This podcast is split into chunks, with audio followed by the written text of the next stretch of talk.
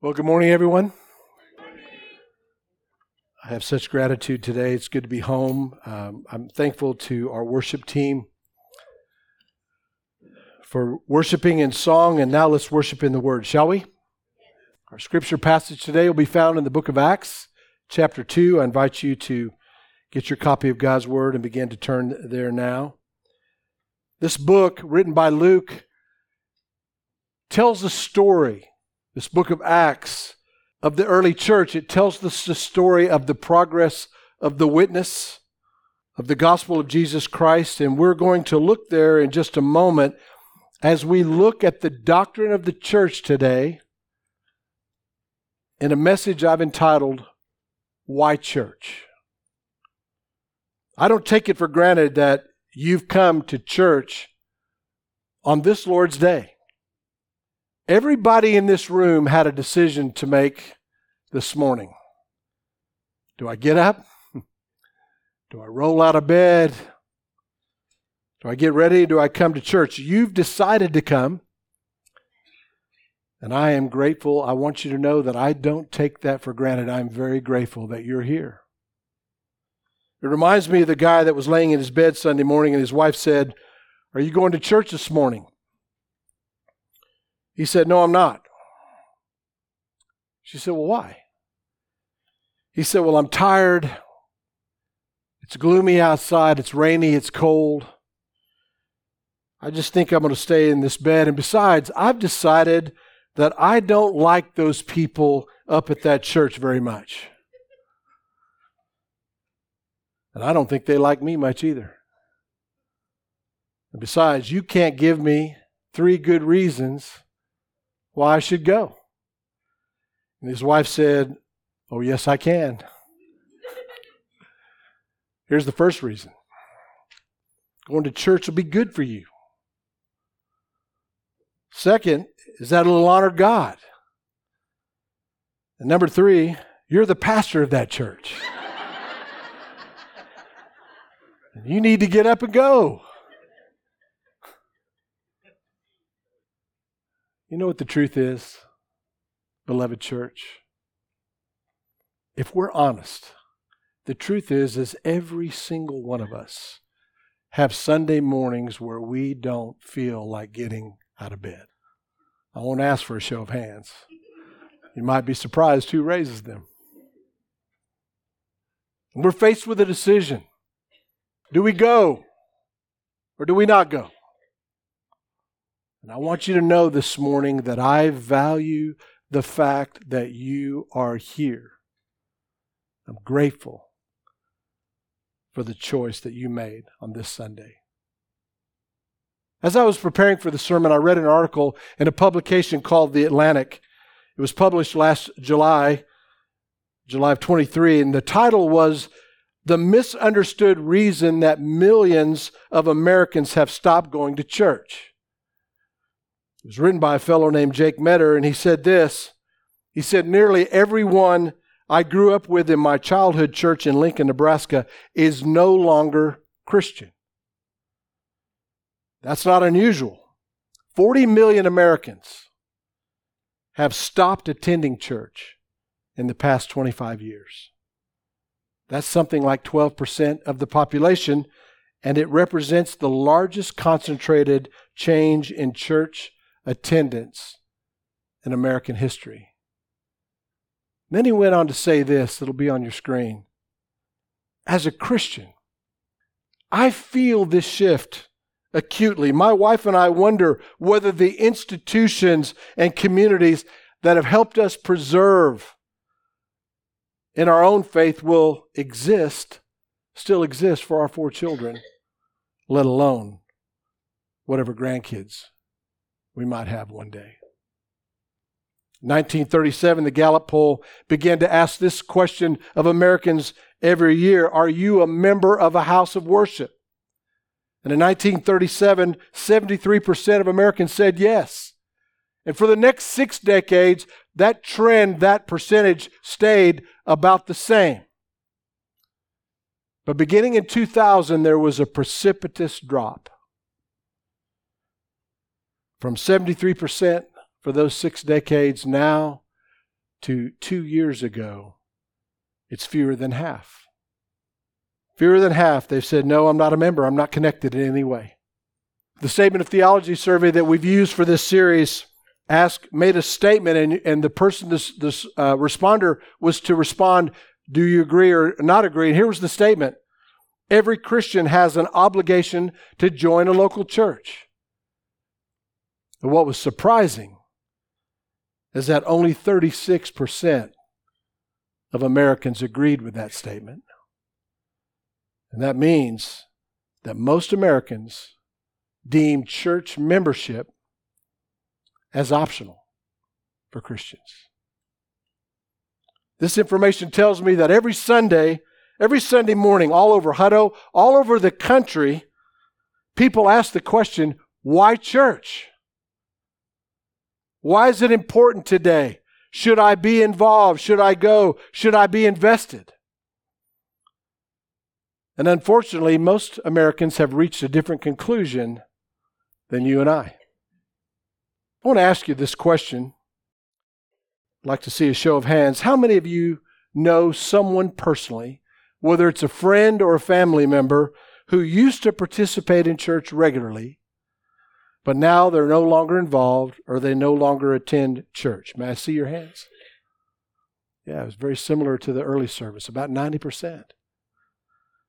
So we know that the Jake Meador story, we know that the Gallup poll, we know that the State of Theology survey squares with our reality.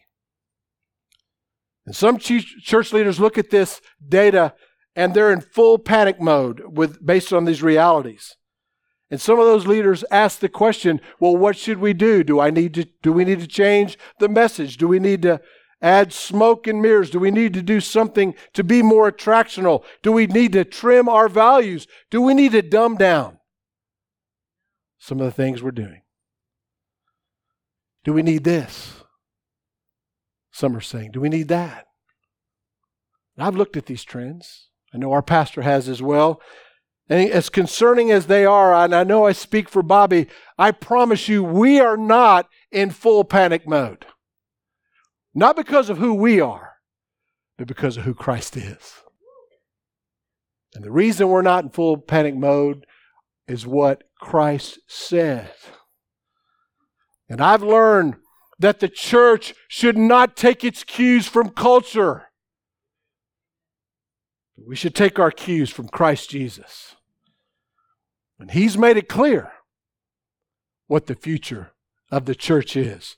Here's what he said. Look at this on the screen. He said, maybe you remember these words I, singular possessive, will build my singular possessive church. And when Christ made this statement, there was no church. No one even knew what he was speaking about. In fact, it's the very first time that the word church appears in Scripture. Christ is speaking prophetically about something that's yet to come.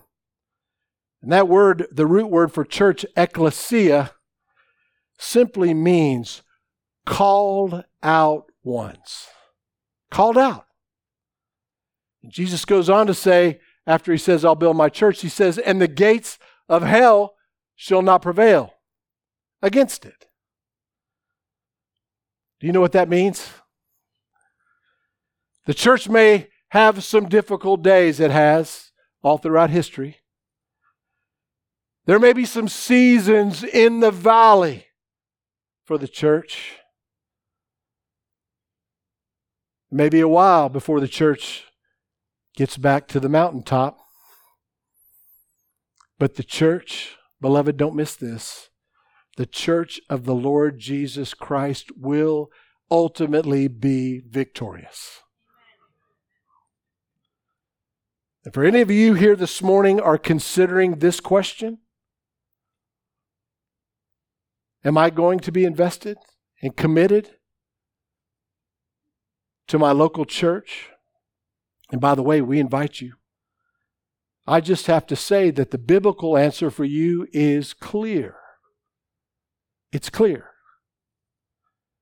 If you love Jesus, If you say you love Jesus this morning, if you're one of the called out ones, you need to love the church. I didn't hear many amens on that. I think I need to do a slide that says amen right here. If you follow Jesus, you should be invested, you should be committed, you should be involved in his church. The scripture says it this way Paul's writing to the church at Corinth. He said, Strive to excel in building up the church. The writer of Hebrews says it this way Don't neglect to meet together. We need each other. And we need to be together in the church. Amen?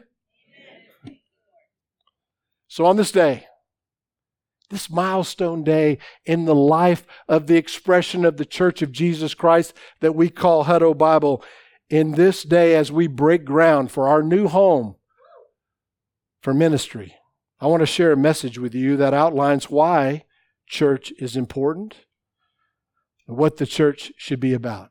So we're in the book of Acts, chapter 2. Let's look at verse 36. Luke says, Let all the house of Israel. This is Peter talking, preaching that glorious sermon on the day of Pentecost. Let all the house of Israel therefore know for certain that God has made him, this Jesus, both Lord and Christ, this Jesus whom you crucified.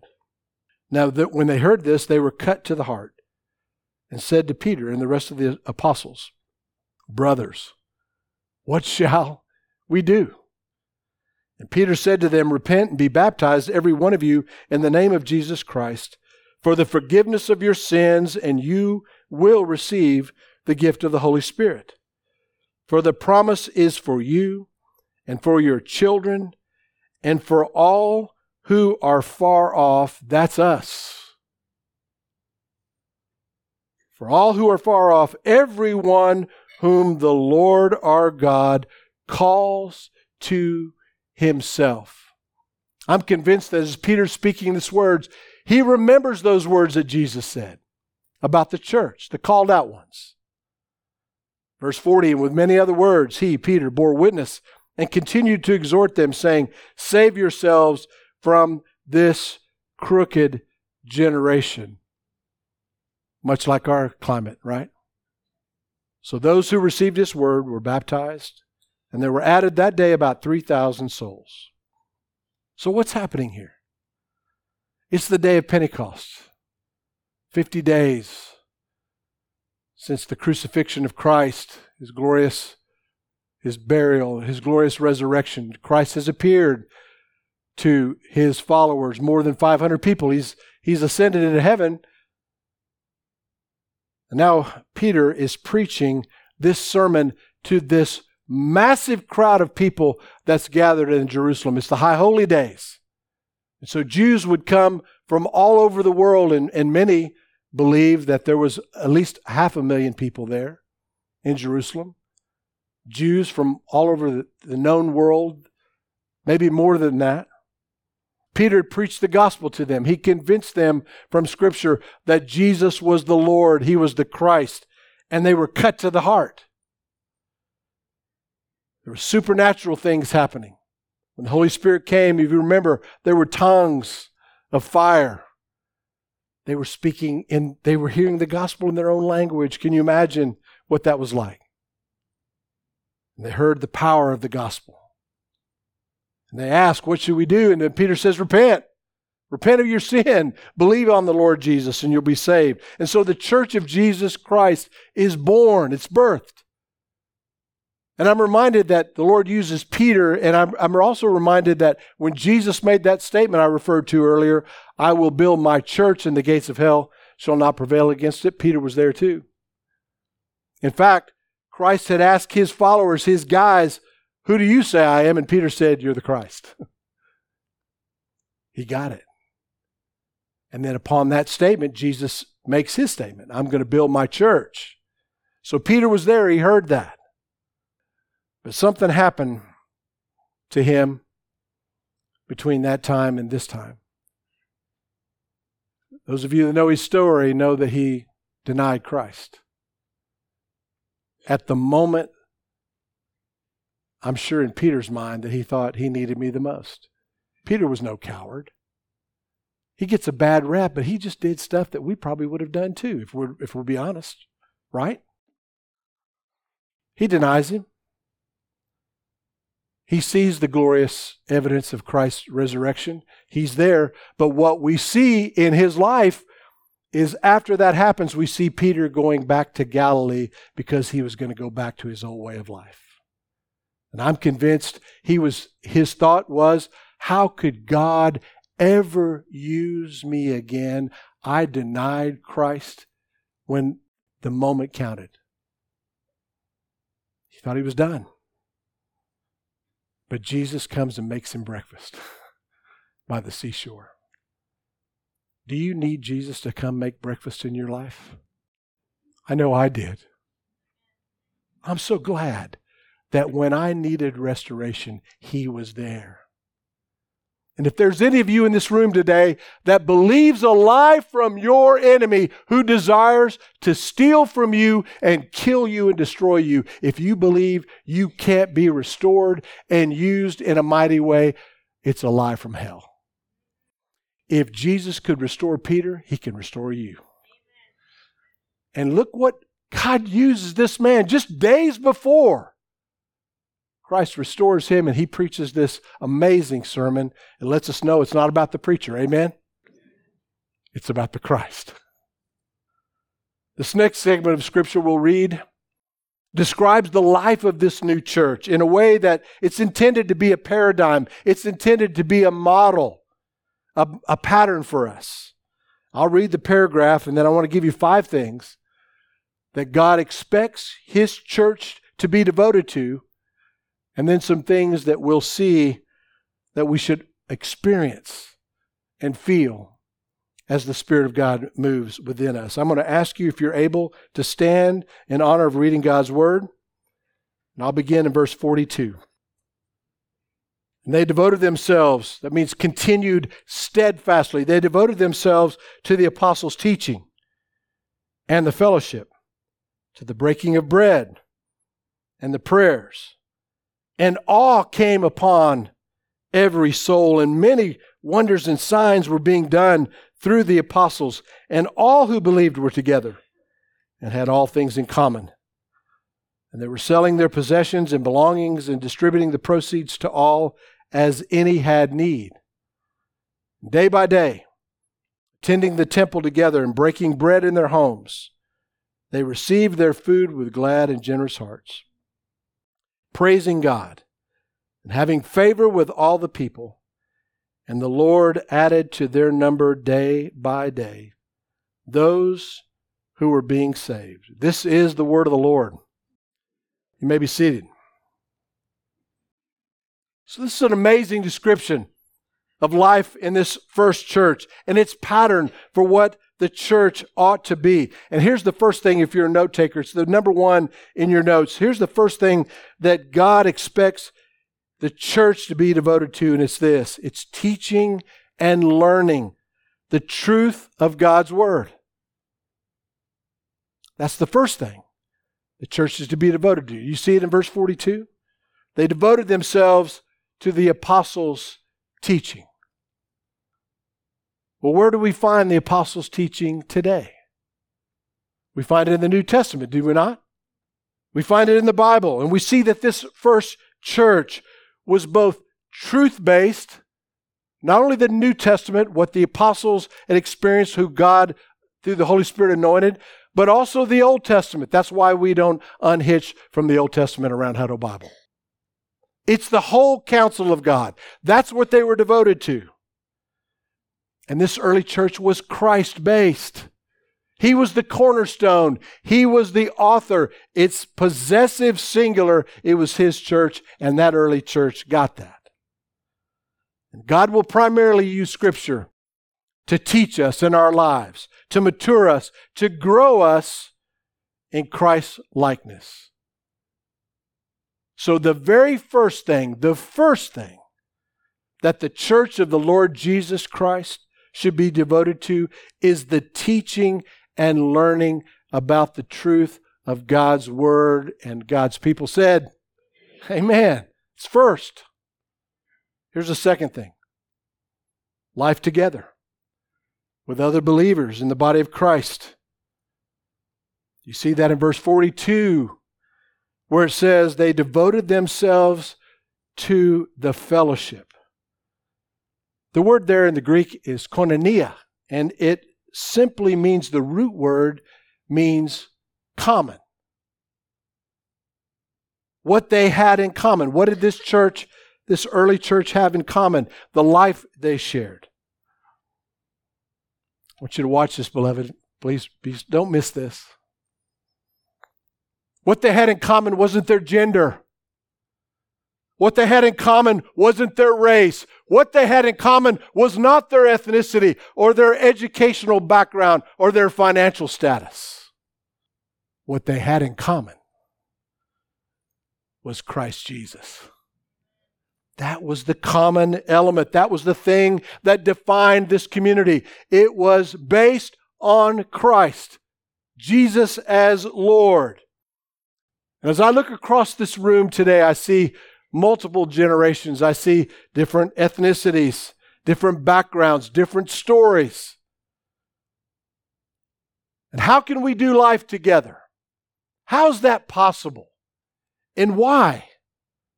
Why is that possible? It's because we're bound together in Christ. We're bound together in Him. We're governed by God's Word. Here's the third thing that God expects the church to be devoted to. We teach, we have teaching and learning, we have life together, and now it's worshiping together. You see that at the end of verse 42 when it says the breaking of bread. What that likely means is the Lord's table. This early church was devoted to that. They were having the Lord's Supper often in their homes, to the prayers they prayed together. And then down in verse 47, it said, praising God. They sung together, Zach. What it saying? I didn't pass English very well, so. And so I don't know about you, but my heart was moved this morning by our worship and song when I gathered together with my church family. Listen, church, if you come not as a watcher, but a worshiper. Don't come as a worshiper, a watcher. Come as a worshiper. And there's a difference. If you come here because it's a duty or obligation, or, or, you feel it's another box that you need to check, you need to show up to church, or your girlfriend or wife or whatever thinks you should come. Don't do it. But if you're coming out of a sense of delight, if you're coming anticipating, and I shared that with a couple today, anticipating an encounter with the living God. It reminds me of what King David wrote in the psalm when he said, I was glad when they said to me, Let us go to the house of the Lord. If you'll come not as a watcher, but if you'll come as a worshiper, where you will engage with the Lord through every part of our service, if you will engage with Him, it will produce change in your life from the inside out. And when we do that together, wow, there's power unleashed. Here's the fourth thing caring for and serving one another as we have needs. Do you see that? It's in verse 45. They sold their possessions and belongings and they distributed to those that had needs. So in the church, we pay attention to each other. We love one another. We care for one another. We ask, How's it going with one another? We say, Can I help meet that need? For one another. That kind of caring and serving. That's the kind of care that my wife and I have received in these last months. I want to tell you this is a prayer card that we receive every week from our prayer team. Even when I'm gone, the U.S. Postal Service will show me a picture of my incoming mail.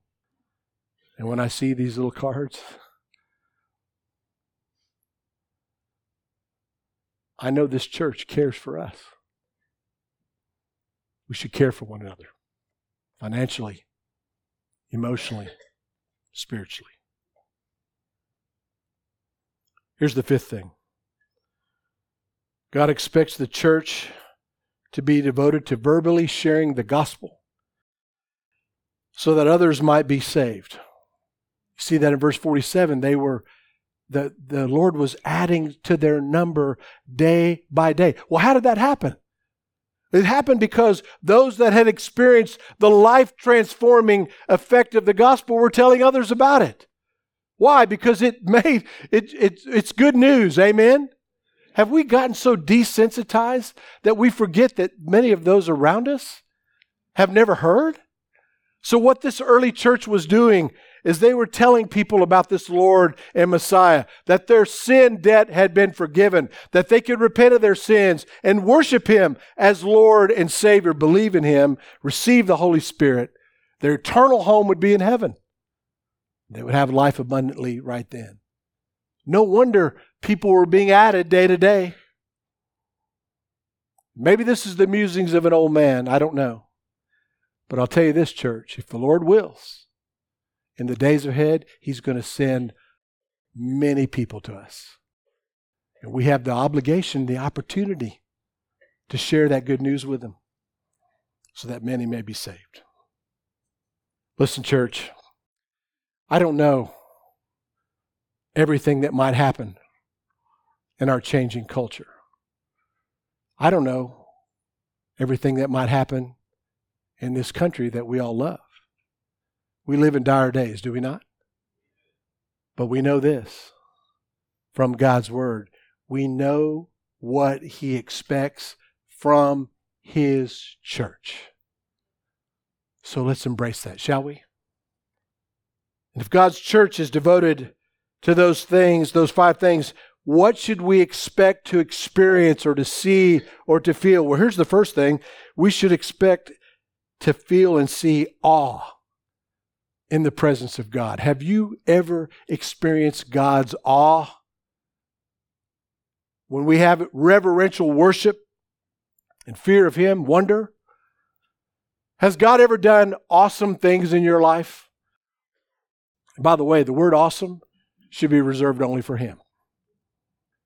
When we call people awesome, we better be careful. When we call people the king, we better really be careful. There's one king, and it's not LeBron James.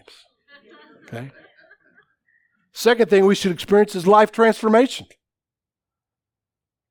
It means that people are healed, they're restored, marriages are put back together. It means that God transforms us sometimes immediately, but sometimes it's over time as He sees fit. Life transformation. The third thing is joy. We see joy here, joy that's not contingent upon our circumstance. It's transcendent of that. It's a joy of the Lord that comes from knowing what He's accomplished, what the Lord has done through Christ. We can be joyful in spite of circumstance. And the last thing is generosity. This church, this early church, met with glad and generous hearts. And when you're surrounded by generous people, you just feel it, don't you? It's inviting, it's warm, it's winsome. So here's my ask today and the challenges. Here's number one it's the most important one. When Peter preached the gospel that day, many of those hearers, in fact, 3,000 of them, were cut to the heart. You've heard the gospel today. And the power of God is not in the preacher, it's in the gospel. That's scripture. maybe you've experienced what some of those hearers experienced. You're, you've been cut to the heart today. My, our invitation to you is today is your day for salvation. The Baptist in me wants to just stop and do an invitation right now, but you know, it's it's not You can be part of the church. The ecclesia, you can be part of the called out ones. Christ may be calling you right now. And so my invitation to you, my ask of you is today, as the service ends, you can share with one of us. We would love to journey with you through that process. I want to share with you that you're not a passenger on this voyage with us. You're a fully functioning crew member. You should be. As I said earlier, being committed to a local church is not optional for a follower of Jesus. So here's a couple questions I want you to consider. Are you fully committed to Christ today? And secondly, are you fully committed to the church, big C.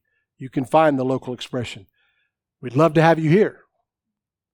If you have your bulletin, Janine did a section, and I love it. It's called Sermon Application. If you guys have your bulletin, I want to draw your attention there for a few moments. She gives opportunities. She wrote, she asked the question, I love it, ready to take the next step? I love that. Because there's some next steps up, open to you. You're not a passenger. Okay? She broke it down into categories, and those categories tie into your sermon notes for those various points I gave. I tied those things in discipleship, maturity, membership, evangelism or missions, service, ministry, giving. There's options there. I invite you to stop being a watcher and start being a worshiper. I've got a great amen corner right there. Get plugged in, get committed. I don't say that just. Have you guys, you've known me for five years, have I ever tried to guilt you in anything? This is because I love you. We love you. We know this is best for you. Christ came and established his church for us. That's another time for amen. One example is those ladies that meet on Tuesday at the various homes. Sometimes they meet in Albert's home, other places. First of all, I can't explain to you. I don't want to become a emotional. I want to tell you, I cannot express adequately what, what this means, can I? Just can't. And I will tell you this the, trans, the business that's transacted before the throne of God on those Tuesdays is probably incalculable. And you know what I notice when I see these names? First of all, I don't see any men there, and that chaps my rear end, to be honest with you. Come on, dudes. Let's go. Including me. There's all kinds of places to plug in, folks.